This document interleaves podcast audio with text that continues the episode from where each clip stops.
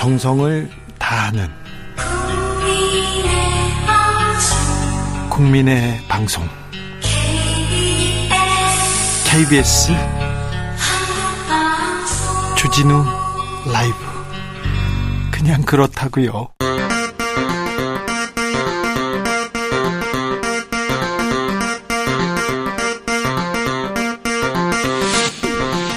주진우 라이브.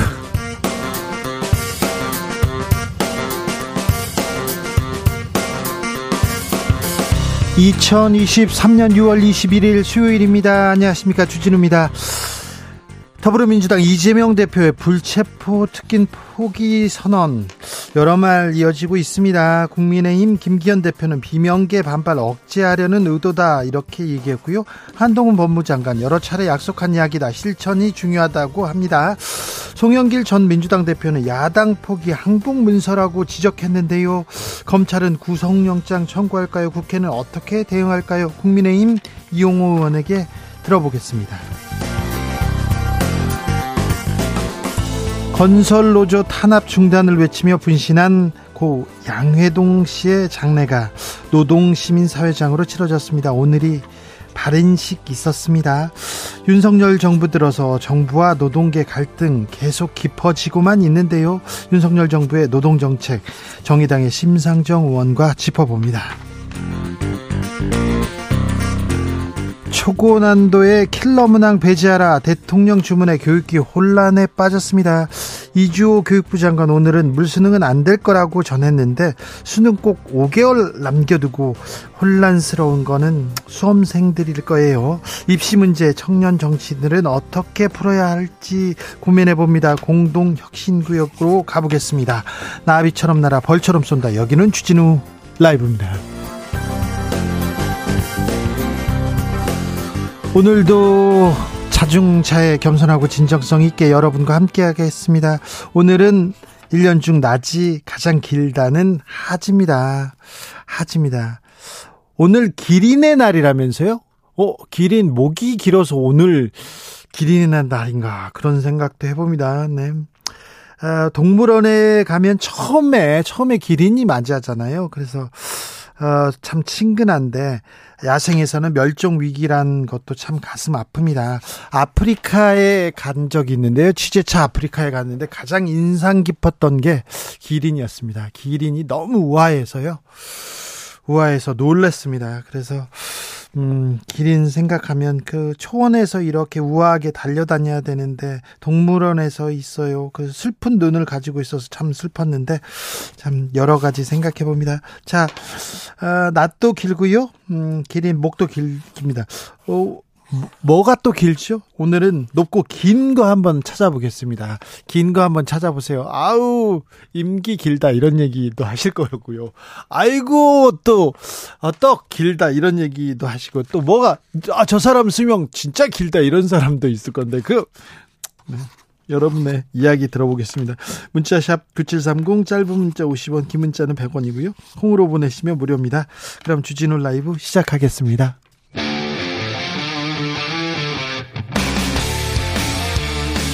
사보도 외길 인생 20년. 주 기자가 제일 싫어하는 것은?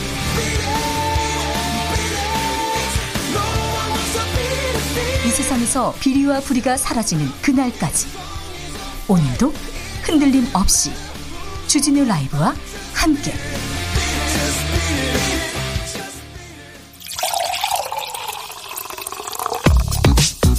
진짜 중요한 뉴스만 쭉 뽑아냈습니다. 쥬스 정상근 기자, 어서 오세요. 안녕하십니까. 네, 총선 빨리 있었으면 좋겠습니다. 저는. 아, 총선이요? 네. 국회의원들 놀고 먹는 국회의원들 너무 많아가지고 그 사람들 임기 좀 줄여주고 싶은 생각이 있어요. 자, 교육부가 학원 단속에 나섰습니다. 네, 정부 여당에서 최근 사교육 카르텔이란 비판이 쏟아지는 가운데 교육부가 사교육 이권 카르텔 사례와 학원의 허위 과장 광고를 집중적으로 단속한다고 밝혔습니다. 학원이 문제인 거네요. 네, 이주호 부총리는 학원 부조리에 대해 2주간 집중 신고 기간을 운영하고 신고된 사안은 엄정하게 대응하겠다라고 했고요. 네. 사교육 수요를 공교육에서 흡수함으로써 사교육을 줄이는 한편 공교육 과정에서 다루지 않는 내용을 수능 출제에서 배제할 것이라고 말했습니다. 네. 이주호 장관은 변별력 문제에 대해서 공정수능은 공교육 과정에서 다루지 않는 문제는 배제하면서 적정 난이도로 변별 또는 갖춘 수능이다라고 말했고요. 사교육 부담을 줄인다면서 자사고 등을 존치하는 것에 대해 이미 있던 것이기 때문에 추가적인 사교육 유발 요인이 없다라고 말했습니다. 공교육 강화해야죠. 수업 열심히 듣고 학교 열심히 학교 생활 잘하면 충분하게 이렇게 만들어야 될 텐데 우리 교육은 어디로 가야 되는지 잠시 후에 청년 정치인들하고 깊이 고민해 보겠습니다. 그 사람들은 수능 세대거든요. 그래서 남다를 것 같습니다. 2025년부터 고교 학점제가 시행된다고요? 네, 올해 중학교 2학년 학생들이 고교에 진학하는 2025학년도부터 자신이 원하는 과목을 골라 듣는 고교 학점제가 전면 시행됩니다. 기존에는 한 반의 학생들 모두 이 교실로 찾아오는 선생님을 맞아서 똑같은 수업을 받았는데요. 그렇죠. 각자의 적성과 대입 진로 방향에 따라 가르치는 선생님이 있는 교실로 찾아가는 방식입니다. 고등학교 1학년 상대평가는 계속 유지하기로 했습니다. 네, 교육부는 고1 공통과목 전면 성취평가제는 시행하지 않는다라고 밝혔습니다. 네. 현재 고교 내신은 1학년은 성취평가와 상대평가를 함께 실시하고 2, 3학년은 성취평가, 그러니까 절대평가만 시행하게 되어 있는데요. 고교 학점제가 시행되면 학생들이 성적이 잘 나오는 과목 위주로 수강할 우려가 있기 때문에 일부 전문가들은 모든 과목에서 성취평가제를 시행해야 한다라고 지적해왔습니다. 자, 교육개혁을 해야 됩니다. 대학 입시 조금 바꿔야 됩니다. 사교육 좀 줄여야 됩니다. 부담 너무 커서 부모들 허리가 휜다는 얘기 언제부터 나왔습니까? 그런데 무엇보다도 학생들한테 혼란은 좀 덜 주면서 이렇게 해야 될 것 같습니다. 그 부분에 대해서도 좀 신경 써 주십시오. 올해 3분기 전기요금은 동결됩니다. 네, 올해 1분기와 2분기 연속으로 오른 전기요금이 7월부터 9월까지 3분기에는 동결됩니다. 앞서 지난해부터 전기요금은 모두 5번에 걸쳐 킬로와트시당 총 40.4원 올라서 많이 올랐어요. 네, 인상률이 39.6%에 달했는데요. 네. 이에 산업부 측은 지난 14일 국민 부담을 고려할 때 인상이 쉽지 않겠다는 생각이라면서 동결을 예고한 바 있습니다. 자, 경제가 어려우면요 서민들, 취약계층 더 어렵습니다. 그래서 전기요금 이런 거 공공요금은 조금 붙들어 잡아줬으면 하는 바람이 있습니다. 부동산 가격 하락에 국민들 자산 크게 줄었습니다. 네, 주택가격 하락에 따라 우리나라 가계 평균 순 자산이 평균 5천만 원 감소했습니다. 네, 한국은행은 오늘 발표한 보고서를 통해서 정부 대책 등으로 부동산 부진 정도가 다소 완화됐지만 고금리와 실물 경기 위축에 따른 주택시장 우려가 지속되고 있다라며 주택가격의 급격한 조정은 가계 순자산 규모를 축소해 재무건전성 악화로 이어질 수 있다고 우려했습니다. 네. 특히 순자산 규모 축소에 따라 금융부채 보유 가구 중 상환 능력이 취약한 고위험 가구의 비중이 같은 기간 2.7%에서 5%로 확대가 됐습니다. 어제도 오늘도 언론에서는 신고가 다시 반등, 그래서 부동산 뛴다, 계속 그런 기사가 쏟아지고 있습니다. 그런데요, 미분양 주택은 크게 늘었어요. 네, 주택 경기 부진으로 미분양 주택이 대구 등 비수도권을 중심으로 빠르게 증가해서 전국 기준으로 지난 4월 말 현재 7만 1,000호를 기록했다고 합니다.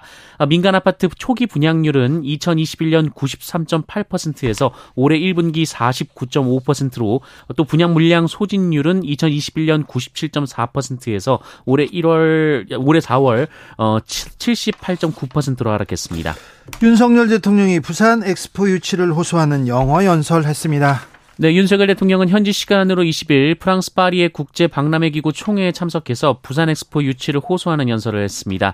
윤석열 대통령은 대한민국은 준비된 후보국이라면서 역사상 가장 완벽한 세계 박람회를 만들 것이라고 밝혔습니다. 김기현 국민의힘 대표, 검사 공천은 없다고 단언했네요. 네, 국민의힘 김기현 대표는 오늘 토론회에 참석해서 내년 총선에 이른바 검사 공천은 없을 것이라며 용산의 뜻도 똑같다라고 말했습니다. 민주당은 이태원 참사 특별법 당론으로 채택했습니다. 네, 민주당은 오늘 이태원 참사 진상규명 특별법 입법 추진을 당론으로 채택하고 오는 30일 본회의에서 신속 처리 안건으로 지정하는 안건을 처리하기로 했습니다. 정의당의 대표 연설 있었습니다. 네, 정의당 배진규 원내대표는 오늘 윤석열 정부의 1년은 역주행으로 가득한 총체적 파탄이라면서 언론 길들이기, 시행령 통치, 거부권 통치, 사정기관을 동원한 법폭 통치를 즉각 중단하라고 촉구했습니다. 자, 정의당이 보이지 않아요. 이렇게 생각하는 사람들, 그렇게 얘기하는 사람들 많은데요.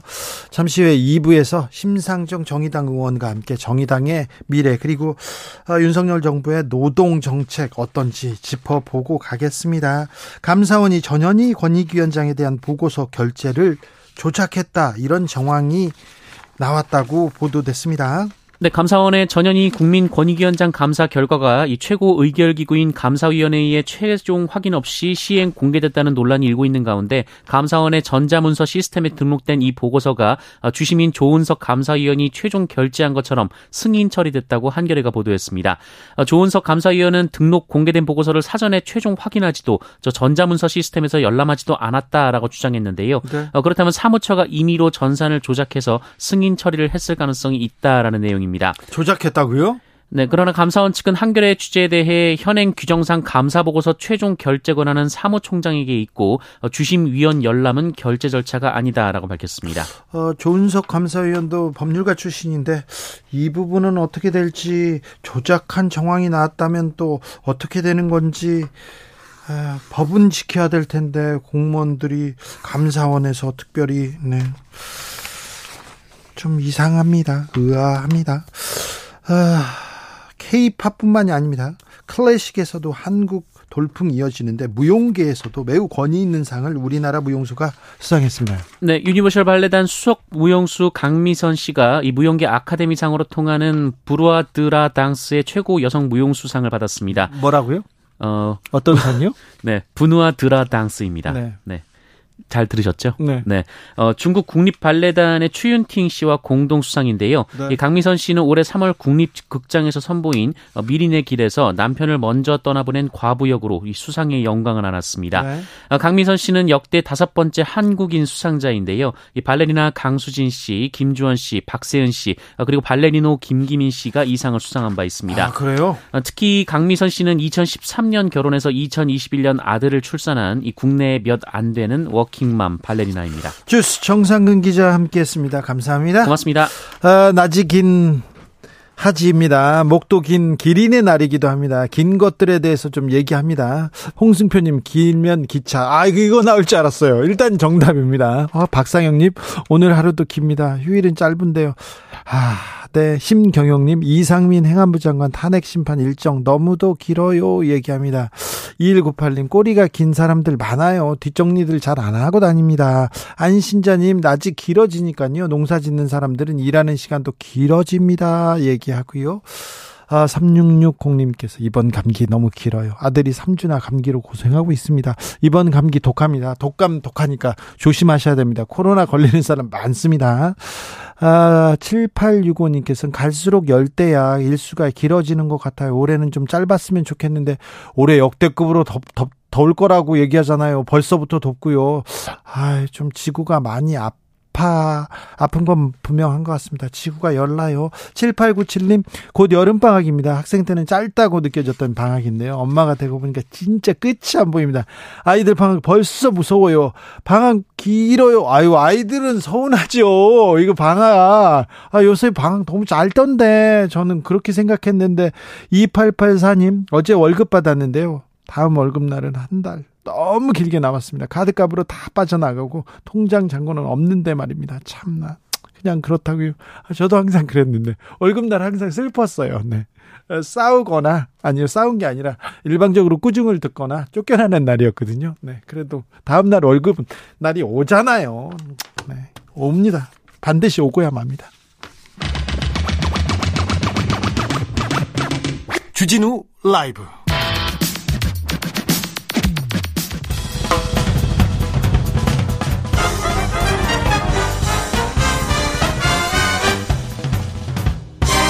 훅 인터뷰.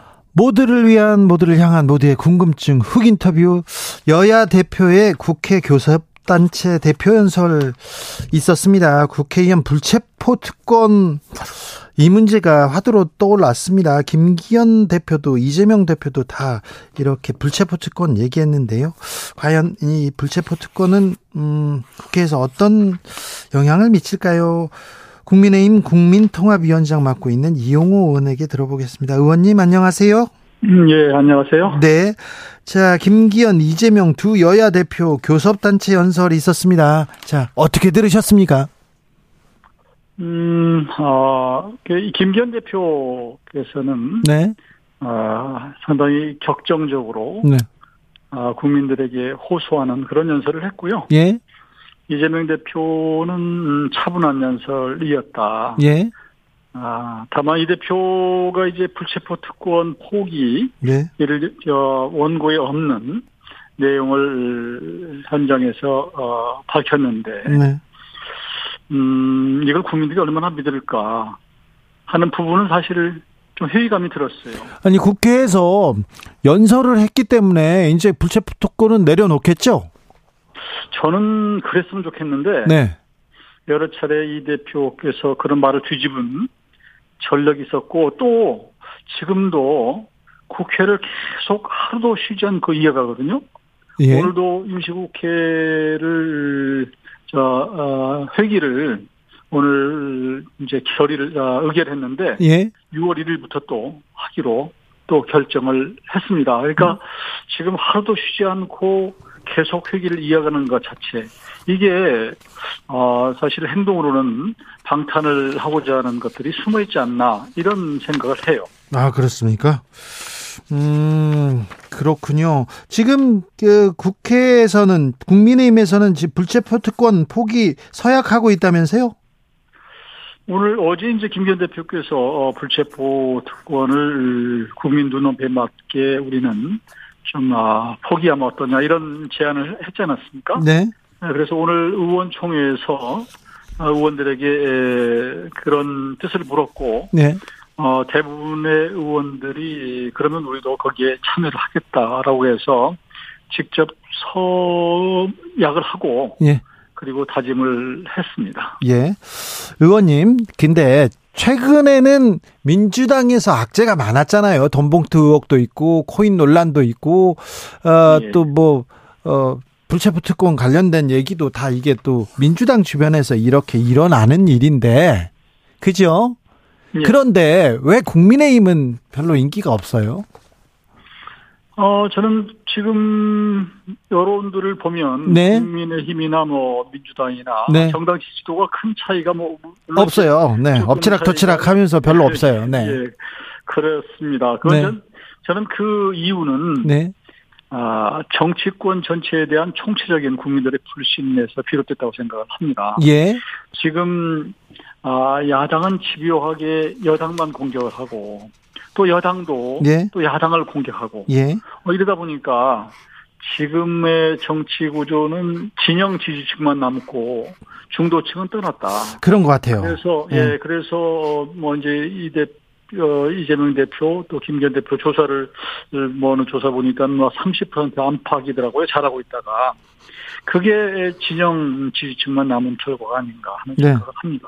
아니, 좀 정치가 복원돼야 될 텐데 싸우는 거 말고 조금 비전 경쟁, 정책 경쟁 해야 될 텐데 일단 1차적 책임은 정부 여당에 있습니다. 저는 지금 국회에서는 네. 책임이 사실은 야당에 더 있습니다. 아, 그래요? 지금 정부는, 이제 어떤 정책적인 것을 집행하는 기구고, 예? 국회에서는 입법을 하고 뒷받침하는 입장인데, 지금 알다시피 거대 야당 상황 아니겠습니까? 네. 그런 상황에서 정부가 뭘 하고자 하면 계속, 지금 뒷다리를 잡고, 발목을 잡고, 그래 왔어요. 예. 수없이. 이제 그렇게 반복을 하다 보니까 정부로 봐서는 뭘 하고 싶은 대신 대통령은 국민들로부터 직접 선거로 선출이 되고 또 정책도 제안을 해서 사실 신임을 받은 상태인데 그걸 제대로 하지 못하게 막은 국회에서 이런 측면이 굉장히 크죠. 그러니까 네. 꼭 물론 정부 여당의 노력도 중요하고 뭐 그런 부분도 비판받을 것은 받겠지만 그러나 지금의 구조로 봐서는 야당이 좀 해도 너무합니다. 사실입니다. 아 그렇습니까? 네, 그렇습니다. 자 최근에 가장 큰 이슈는 수능 난이도 이런 얘기입니다. 민주당에서는 이거 교육계 혼선 만든 거는 대통령이 책임져야 된다, 사과해야 된다 이런 얘기인데 어떻게 보십니까? 저는 이 수능의 문제가 조금 이렇게 가면서 조금 그 논란이 변질되기도 하고 그랬는데요. 네.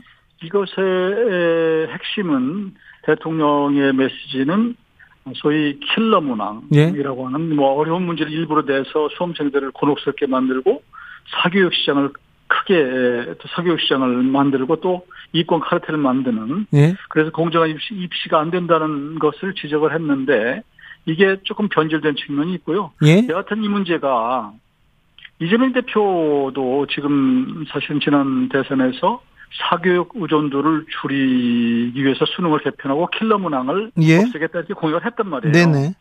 그런데 사실 킬러 문항 이 문제에 대해서는 예? 민주당이든 이재명 대표도 사실은 입이 열 개여도 한 말은 없어요. 네? 지금 민주당의 모 의원은 킬러 문항 금지법도 발의를 했어요. 그러니까 네?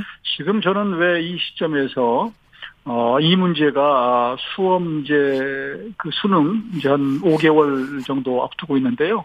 이 문제가 정치권에서 너무 이렇게 자꾸 네.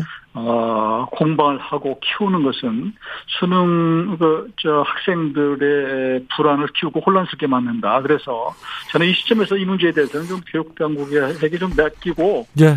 좀 조용히 있었으면 하는 생각입니다. 사교육을 줄이고 공교육을 좀 활성화해야 된다. 그래서 학교 수업만 열심히 교과서만 열심히 봐도 대학 입시에 불편함이 없어야 된다. 킬러 문항 이거 국민 학생들 골탕 먹이는 이런 문제는 없애야 된다. 여기까지는 다 좋은데 예. 매우 지금 정치권에서 이게 논란이 되면서 교육계 특별히 학생들은 매우 혼란스럽습니다. 그렇습니다. 네. 네. 이런 갈등은 좀 줄여줘야 되는데 혼란은요.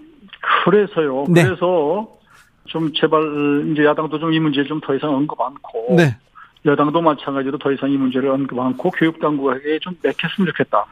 그래서 수험생들이 안정을 되찾고 네. 좀 흔들리지 않고 네.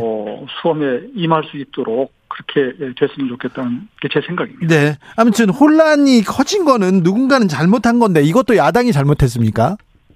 이것은 글쎄 잘잘못을 따지기 전에 네? 모르겠어요. 어디서 어떻게 했는지 이렇게 해서 이렇게 왔는지는 저도 다 따져보지는 않았습니다만 네? 내가 지금 일어나고 있는 현상은 우리 수험생들에게 좋지 않다 이렇게 말씀드리고 싶습니다. 그렇죠. 지금 논란으로 막 교육과정 평가원장 막 사퇴하고 담당 국장 경질되고 좀 혼란스럽고 그런 거 좋지 않지요. 아무튼 교육개혁은 해야 되는데 이 논란이 좀 불거져서 좀 국민들은 불안합니다. 좀 잘 정리해 주셔야 됩니다. 네, 자, 네. 언론인 출신입니다. 의원님. 예. 예. 이동관 특보 방통위원장 임명할 수 있을까요? 제가 임명권자 아니라 알 수는 없습니다만. 네. 저는 한두 차례 언론 인터뷰에서 그런 말씀을 드렸는데. 네. 지금의 언론 조금씩 나아지고는 있습니다만 지난 5년 동안 언론 환경이 너무 한쪽으로 기울었던 것은 사실이에요. 그래서 특히 몇몇 방송의 여러 가지 행태를 보면 이 공영방송으로서의 역할을 너무 제대로 하고 있느냐 하는데 많은 비판이 있었습니다. 그래서 적어도 국민들이 어떤 사안에 대해서 시시비비를 가릴 수 있도록 네? 하게 그런 예. 방송을 할 수 있도록 그런 균형 잡힌 공영방송으로서의 기능을 할 수 있도록 하려면 지금 기울어진 운동장을 좀 네. 제대로 제대로 좀 바로잡아야 되겠다는 것이고요. 그런 측면에서 좀 언론의 생리도 좀 잘 알고 네. 또 경험도 있고 또 강단도 있는 저는 이동관 같은 분도 나쁘지 않다 이렇게 보는 것입니다. 의원님 그런데 지난 5년간 기울어진 운동장이라고 했는데 그 5년 전, 그 더 5년 전 이동관 그 특보가 청와대 대변인 할 때 홍보수석 할 때 그때는 정말 기울어지고 황폐해지고 그랬잖아요. 저는 그거에 대해서 좀 달리 생각하는 것이 조금씩 나아지고 있다고 하셨잖아요, 의원님. 아니요, 그게 아니라 이 언론을 진영 언론으로 만들고 정치화했던 것은 노무현 때예요. 노무현 대통령 때입니다. 그러니까 그 전만 해도 이렇게 인터넷 언론이나 또 물론 이제 언론의 환경이나 이게 툴이 달랐지만 그러나 그 당시에 인터넷 언론 생기면서 그 당시 종이신문보다는 소위 오마이뉴스나 프레시안이나 서프라이즈나 이런 걸 통해서 노무현 대통령이 사실은 끌어가고자 했던 것이고, 각을 세웠던 것이에요. 그러니까 5년 동안 그러다 보니까 그 다음에 또 반작용으로 또 MB 때 또 다른 측면이 또 있었고, 그래서 언론으로 봐서는 사실은 언론이 이렇게 꼭 계속 가야 되는가 하는 부분이어서 언론도 어느 정도 나름대로는 그 진영을 생각하고 거기를 바탕으로 하는 언론도 있지만 너무 지나치게 하는 것은 안 되겠다. 특히 KBS나 또 MBC나 이런 공중파 방송이 너무 한쪽으로 기울어지게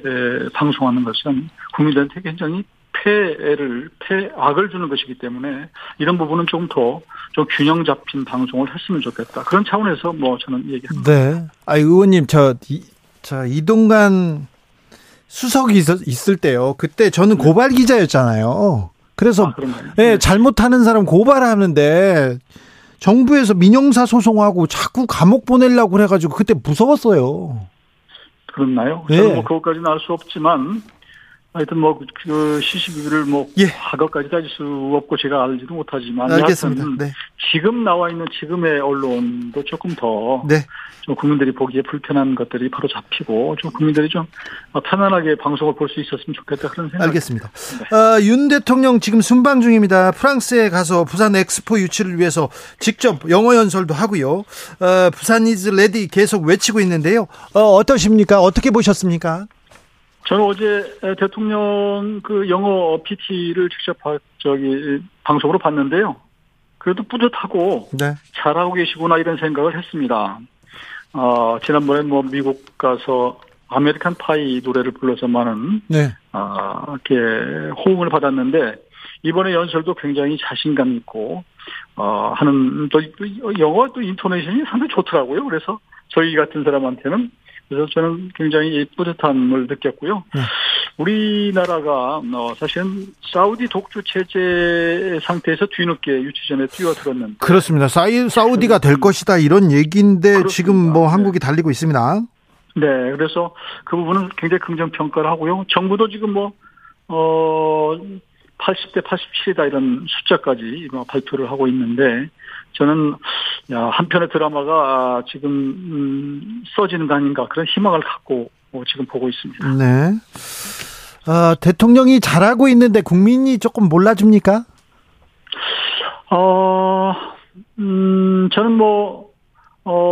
대통령이 나름대로 노력하는 것이 제대로 평가를 받지 못한다고 하는 그런 입장에 있습니다. 왜냐하면 사실 지금까지 역대 대통령이 많은 분이 나오셨지만 지금처럼 액티브하게 여러 행사를 다니고 또 외국을 방문하고 직접 연설을 하고 이런 아마 가장 많은 그 국민에 노출되고 국민과 소통하는 대통령이 아닌가 싶습니다.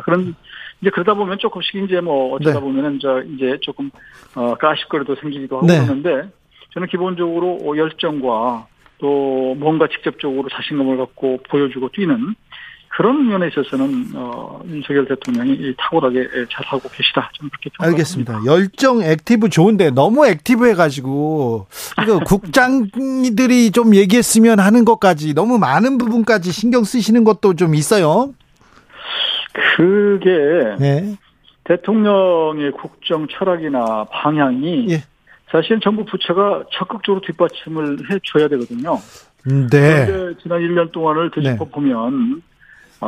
공직이 좀 덜 움직였다. 좀 복지부동을 하고 있다. 그러니까 대통령의 어떤 추진 방향과 정책, 또 이런 주문 이런 것들을 네. 제대로 뒷받침 하지 못했다고 하는 지적이 있습니다. 예예. 그러다 보니까 자꾸 이제 조금 더 말씀을 하시게 된 것이지. 네. 기본적으로 국장급까지 그런 것은 다를. 국민의힘에서도 많이 안 도와줬어요. 처음에는 이준석 전 대표 파동으로 계속해서 그 당내 갈등이 컸잖아요. 자, 국민의힘 국민통합위원회 위원장입니다. 그래서 이용호 의원이 많이 나와야 되는데 국민 여론을 좀 통합하고 국민 통합하고 여야 협치하고 이렇게 해야 되는데 어떤 부분 고쳐야 합니까? 어떻게 해야 이렇게 협치로 갑니까? 저는 우선은 그 지역 통합을 할 필요가 있다고 생각합니다. 네. 지역 감정이 여전히 남아 있고요. 그다음에 경제적으로 너무 격차가 크고 네. 하는 경제 계층의 통합 부분도 필요하고요. 또 세대별로도 그렇고 또 젠더 간의 그런 이 갈등이 있어서 이런 통합이 필요하다. 그래서 분과를 저희 위원회 산하에 몇 개를 두었어요. 네. 거기에 이제 그 나름대로 전문가라고 할 수 있는 분들, 그런 분들을 좀 잘 지금 모시고 있어서 저는 국민의힘이 너무 지역적으로도 그렇고 네. 또 이념적으로도 그렇고 또 어떤 뭐 경제적으로도 한쪽 편을 든다거나 이런 것보다는 네. 우리 국민 모두를 바라보고 국민을 통합할 수 있는 네. 또 때로는 국민 통합을 저해하는 발언을 가끔 나오기도 하는데 그런 데 대한 뭐 적극적인 대응도 하고 네. 그래서 토론이나 여러 가지 다양한 방식으로 좀 국민 통합에 좀 기여할 수 있는 그런 활동을 하도록 하겠습니다. 아, 대선 지나면 이용호 의원은 호남 출신의 유일한 국민의힘 지역구 의원입니다. 그래서 매우 중용될 것이다. 그리고 호남도 중용될 것이다. 이렇게 얘기했는데 거기에 대해서도 아직 미흡하다 이런 얘기가 많습니다. 자, 이용호 의원이 국민통합위원회가 어떤 역할을 하는지 계속 저희가 주목하겠습니다. 또 모시겠습니다. 네, 고맙습니다. 교통정보센터 다녀오겠습니다. 정현정 씨.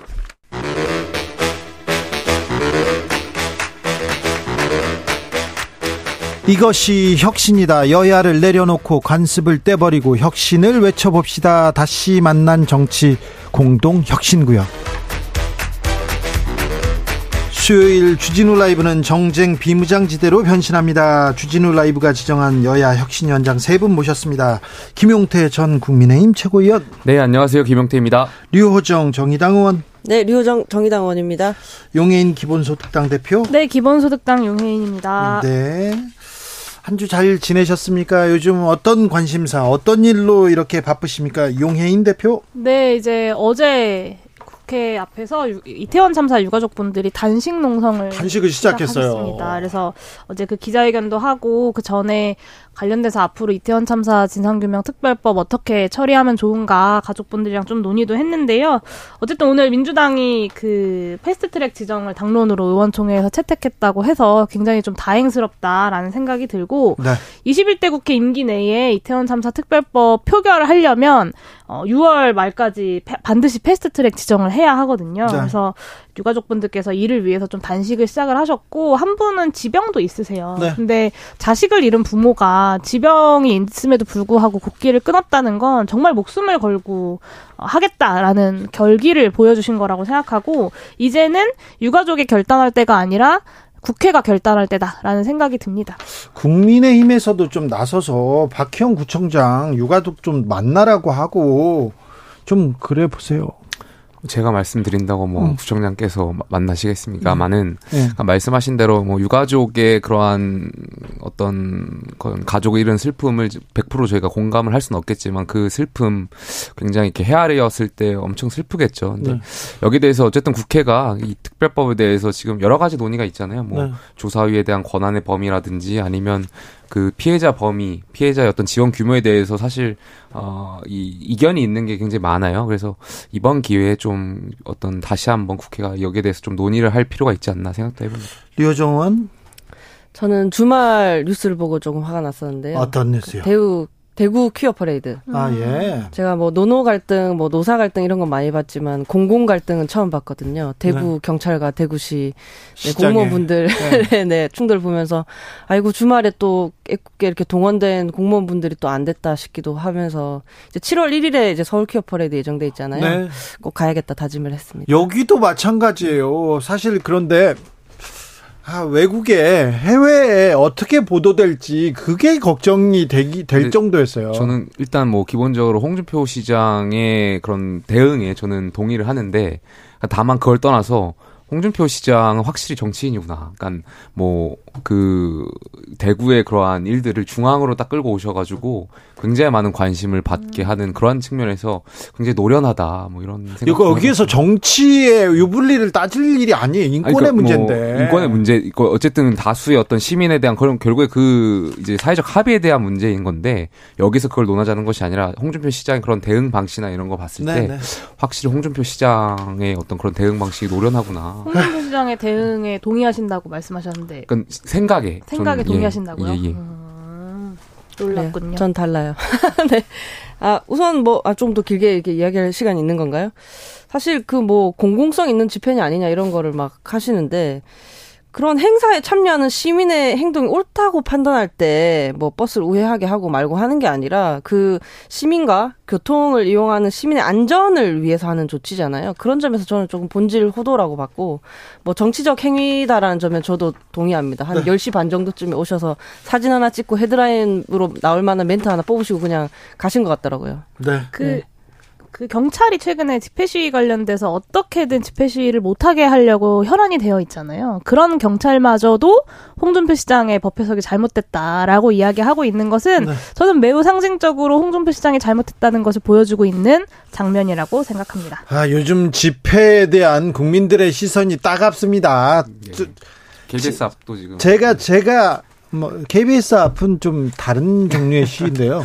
제가 데모할 때도 옆에서 데모하는데 제가 데모할 때였어요. 데모하러 열심히 다닐 때인데 제가 그날은 데모 안 하는데 차가 왜 이렇게 막혀? 데모하잖아요. 그러면 데모대한테 야이 지금 바쁜데 하고 손가락질 했어요. 그런데 요즘은 좀 다르니까 요즘은 온라인도 있고 다른 그 언로가 있으니 좀 이 부분 집회 시의 자유에 대해서는 존중받아야 되는데 지금 국민들이 굉장히 좀 여기에 대해서 좀 화나 있는 것도 조금 새겼으면 좋겠습니다.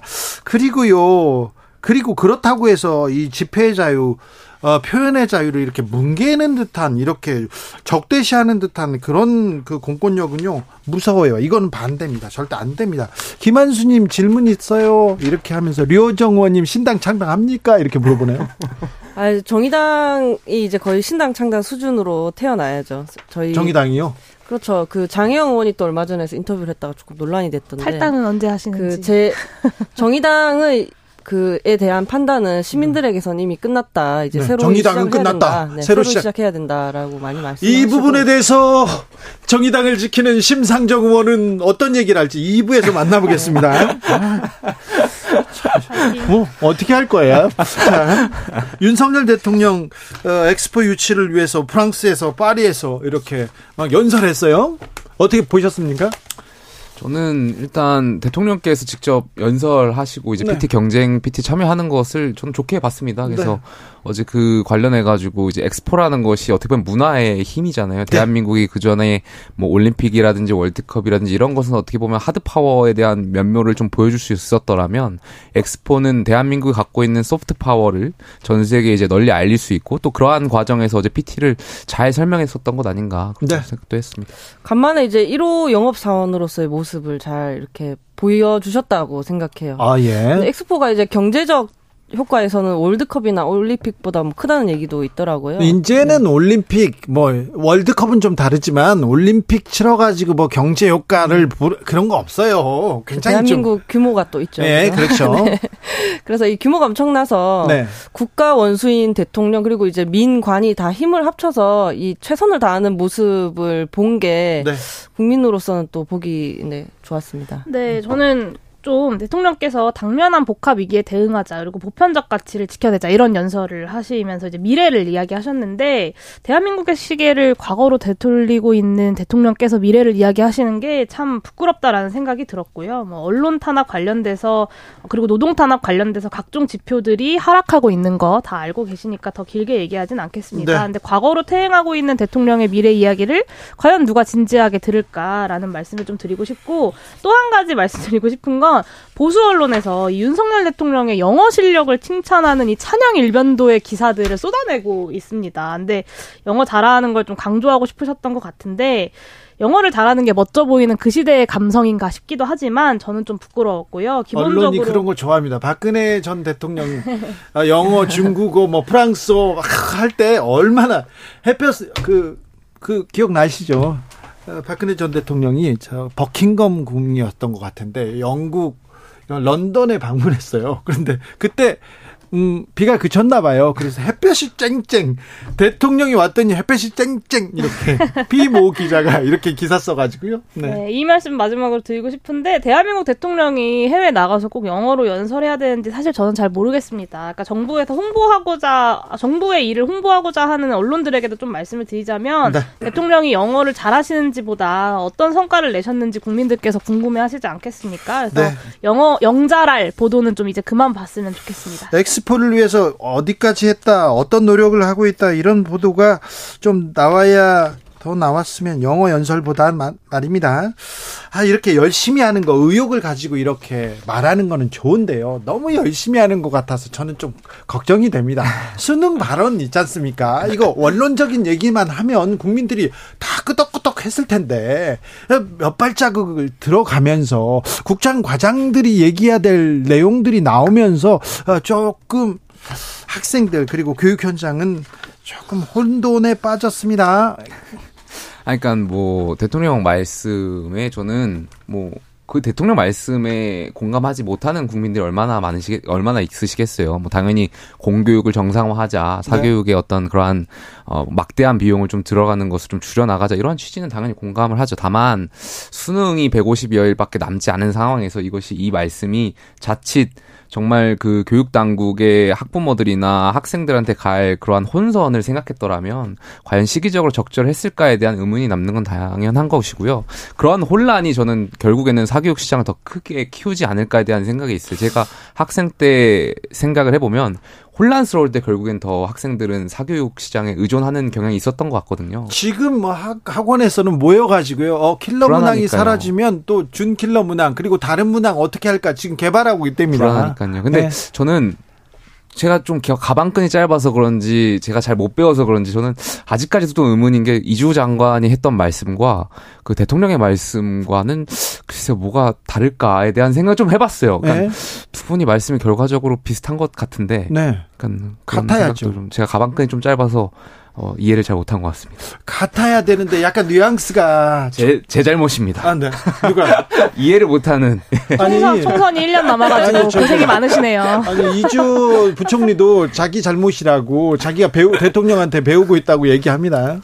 네, 뭐 교육부 공무원분들 사회생활 하시느라 고생이 되게 많으신 것 같고요. 사실 뭐 지금 경향 자체가 좀 괜히 이제 알아보게 됐는데 뭐 킬러 운영에서 뭐 중킬러로 넘어가고 있다 뭐 이런 얘기들 하시더라고요. 근데 그런 가운데 또 굳이 뭐 킬러 문항 없애겠다 하시면 그럼 여기서 뭘 더 한다는 말인가? 하는 생각도 들게 되고 뭐 어떻게 되는 건가? 그럼 혼란이 더 가속화되고 혼란이 가속화되면 사실 사교육을 더 찾게 되죠. 이런 상황에서는. 게다가 큰 정책 변화는 보통 한 1, 2년 전에 알려줘서 아 내가 수능 칠 때쯤이면 이렇게 하게 되겠구나 하고 예상 가능하게 하는데 지금 너무 급하게 발언하시지 않았나 싶기도 하고 계속해서 킬러 문항이니 뭐 이권 카르텔이니 말씀하시는 걸 보면 굉장히 이제 검찰 같은 모습인 거죠. 자꾸 뭘 때려잡으려고 하시는 거죠.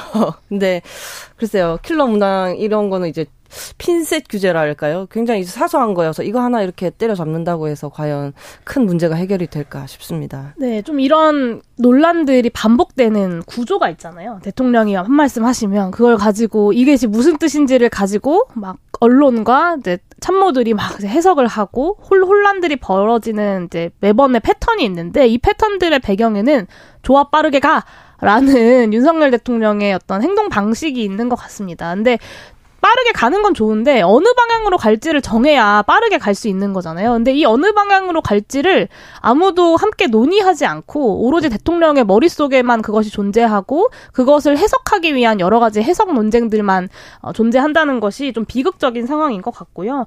교육은 백년지 대계라고 하지 않습니까? 그리고 이런 백년지 대계를 논의하기 위해서 교육위원회를 구성을 했어요. 그리고 대통령께서 직접 5명의 위원을 선임하시기도 했습니다. 그래서 이렇게 즉흥적으로 기분파식으로 일단 던지고 보는 게 아니라 좀 본인이 선임하신 위원들과 교육위원회를 활용해서 전문가들의 의견도 듣고 학부모들의 의견도 들어서 이 백년지 대계를 정말 좀 차분하게 논의할 수 있으면 좋겠고요. 마지막으로 좀 간단하게 말씀드리면 사교육만 문제가 아니라 사교육과 다름없이 위계화되어 있는 이 공교육을 개혁하지 않으면 이 문제 절대 해결할 수 없다라고 저는 생각합니다. 네, 저는 다만 한 단계 더 나아가서 최근에 저희 당에서 국민의힘에서 보면은 사교육 강사들을 좀 악마화하려는 경향들이 보여요. 그렇죠. 최근에 그렇죠. 그거는 좀 자제할 필요가 있을 네. 필요가 있어요. 왜냐하면 그러니까 이권 카르텔이라는 표현을 쓰셨는데 일단 이권 카르텔에 대한 근거가 제가 잘 모르는 상황에서 이권 카르텔이라는 표현을 써도 되는지는 한번 고민해봐야 될 것 같고요. 근거가 있다면 뭐 쓸 필요가 있겠죠. 근데 근거에 대한 부분이 아직 잘 몰라서 두 번째로 당연히 우리 보수 정당 국민의힘이라고 하면 자유 경쟁 체제에서 당연히 많은 게 경쟁을 통해 가지고 이렇게 부를 축적하는 것이 당연한 것인데 마치 사교 강사들이 뭔가 악마처럼 뭔가 하는 그러한 행동들, 그러한 프레임을 씌우는 것은 한번 저희가 좀 이성을 되찾을 필요가 있지 않나 생각해봅니다. 이철규 사무총장께서 초과이익이 범죄다라고 이야기하셔가지고 제가 우와 국민의힘에서 이런 발언이 나오다니라고 감탄을 했는데요. 그 말이 진심이기를 저는 바라고 진심이라면 우리가 이제 지금 다른 분야에도 예, 국회에 발의되어 있는 법안들이 있습니다. 뭐 제가 낸 횡재세 법안도 있고요. 정의당에서도 이제 초과이익 관련돼서 낸 법안들이 있는데 이 법안들 심사를 국민의힘과 정의당과 기본소득당이 함께 손모아서 할 수 있지 않을까라고 기대해 봅니다. 네, 맞아요. 저도 그 말씀 들으면서 야 이제 정말 진보 보수의 구분이 없어지는 새로운 시대로 가는 건가 하는 생각이 들 정도였고요. 네. 사실 그 이권 카르텔이라는 것도 우선 그 이전의 문제가 저희 다 알잖아요. 1점 차이로 뭐 대학 갈리고 간판 갈리면 직업 규모 뭐 복지 임금 격차 주거 환경 등등 갈려서 다 그러니까 나뉘어서 뭐 나중에 뭐 결혼이나 출산 후에 그것이 대물림되는 이 사회 안에서 이 사교육 열풍 또한 있는 거잖아요. 그랬을 때 이권 카르텔이라고 이렇게 악마화하게 되면 오히려 그럼 그 강사가 누구냐 정말 잘 가르치나 보다 하는 효과가 더 생겨버리지 않을까 하는 생각도 들더라고요. 네, 네. 다 참 거기까지 가네요. 네. 아무튼 교육 6월에 교육개혁에 대한 청사진을 내려고 준비를 했어요. 근데 매우 예민한 문제이기 때문에 매우 조심스럽게 정제돼서 얘기가 나와야 되는데 아무튼 학교에 그리고 또 학생들한테 혼란이 더는 없기를 좀 바라봅니다. 지금 여야 대표 국회 연설합니다. 자, 어떻게 보셨습니까? 김용태. 저는 사실 정치를 꿈꾸는 젊은 정치인이 되고 싶은 사람으로서 네. 여야 대표 모두 교섭단체 연설을 저는 다 좋은 점수를 드리고 싶진 않아요. 야당 대표 연설도 제가 생각했을 때는 교섭단체 연설 대표 연설이라기보다는 뭔가 개인 신상 발언 같았어요. 그러니까 판사를 향해가지고 재판부를 향해서 뭔가 본인의 개인 신상을 발언했었던 것 같고요. 여당 대표의 교섭단체 연설도 뭔가 저는 김기현 대표께서 원래 굉장히 차분하시고 합리적이신 분으로 네. 제가 경험했고 그렇게 알고 있는데 여당 대표께서 그렇게 막 목소리를 높이시면서 야당을 이렇게 공격하실 필요는 없지 않았을까 전반적으로 그러니까 그런 부분이 좀 아쉬웠던 것 같습니다. 네, 저는 김기현 원내대표의 그 대표 연설을 들으면서 정치가 희화화되고 있다라고 생각했는데요. 사실 정부 여당의 대표의 연설이라기에는 거의 뭐 술자리 궤변 수준의 이지 않았나라는 생각이 들었습니다. 궤변이요? 술자리요? 53분 내내 이제 국민에 대한 예의와 여당다운 품격이 좀 실종되고 오히려 이제 국민과 야당을 향해 호통치고 여러 가지 각종 가짜 뉴스들과 괴담과 선동들을 계속해서 이어 나가셨습니다. 뭐 예를 들면 이 중국인들의 투표권과 뭐 건보 관련된 이야기도 그렇고요. 그리고 정치개혁 관련된 이야기도 마찬가지였습니다. 저는 이게 얼마나 귀한 기회인지를 좀 말씀드리고 싶어요. 사실 비교섭단체 의원들은 오늘 이제 배진규 정의당 원내대표가 15분 발언을 하셨는데 저 같은 경우는 기본소득당은 의석수가 모자라다고 발언의 기회조차 없거든요. 국민들 앞에서 15분을 넘어서서 40분, 50분을 연설할 수 있는 기회가 얼마나 소중한 기회인지를 좀 아신다면 저는 이런 방식으로 연설할 수는 없었을 거라고 생각합니다. 저도 태도에 관련해서 좀 더 길게 말씀드리고 싶은데요. 뭐 내용을 먼저 얘기하자면 이재명 대표 같은 경우에는 사실 뒤에 이제 불체포 특권 이야기 하시면서 앞 내용이 이제 거의 다 덮여버린 느낌이 좀 있었고 김기현 대표 같은 경우도 조금 야당 공세에 치중하느라 정부 여당이 할 수 있는 어떤 정책 제시라든지 무게감을 보여주는 데는 조금 실패하지 않았나. 근데 그런 와중에 이틀 모두 그 국회 안에서 조금 평소보다 심한 고성이 오가면서 네. 사실 뒤에서 초등학생 그 어린이들이 와서 방청도 하고 있었는데 막 귀를 막으면서 괴로워하고 그런 모습들을 시민들께 보이는 것이 너무 좀 부끄럽다라는 생각을 한편 했고요. 원래 용혜인 의원님 말씀하신 것처럼 비교섭단체 대표 연설이라고 하고요. 네. 저희는 오늘 했는데 비교섭단체 대표 발언이라고 하거든요. 저희가 그 두 분께서 이제 한 40, 50분, 50분씩 하셔서 저희도 한 그 절반 수준으로 했는데 또 길게 했다고 한마디 하시더라고요. 정말 있는 사람들이 더 한다. 네. 그런 생각도 좀 들었습니다. 오늘 이렇게 토론 끝나고 보니까 이쪽 분야도 저쪽 분야도 애들만 불쌍하네요. 자, 김용태, 류호정, 용혜인 세 분. 오늘도 감사했습니다. 감사합니다. 네, 감사합니다. 자랑해야 되는데 자랑 시간 늦었네요. 다음 시간에 하자고요. 네. 네.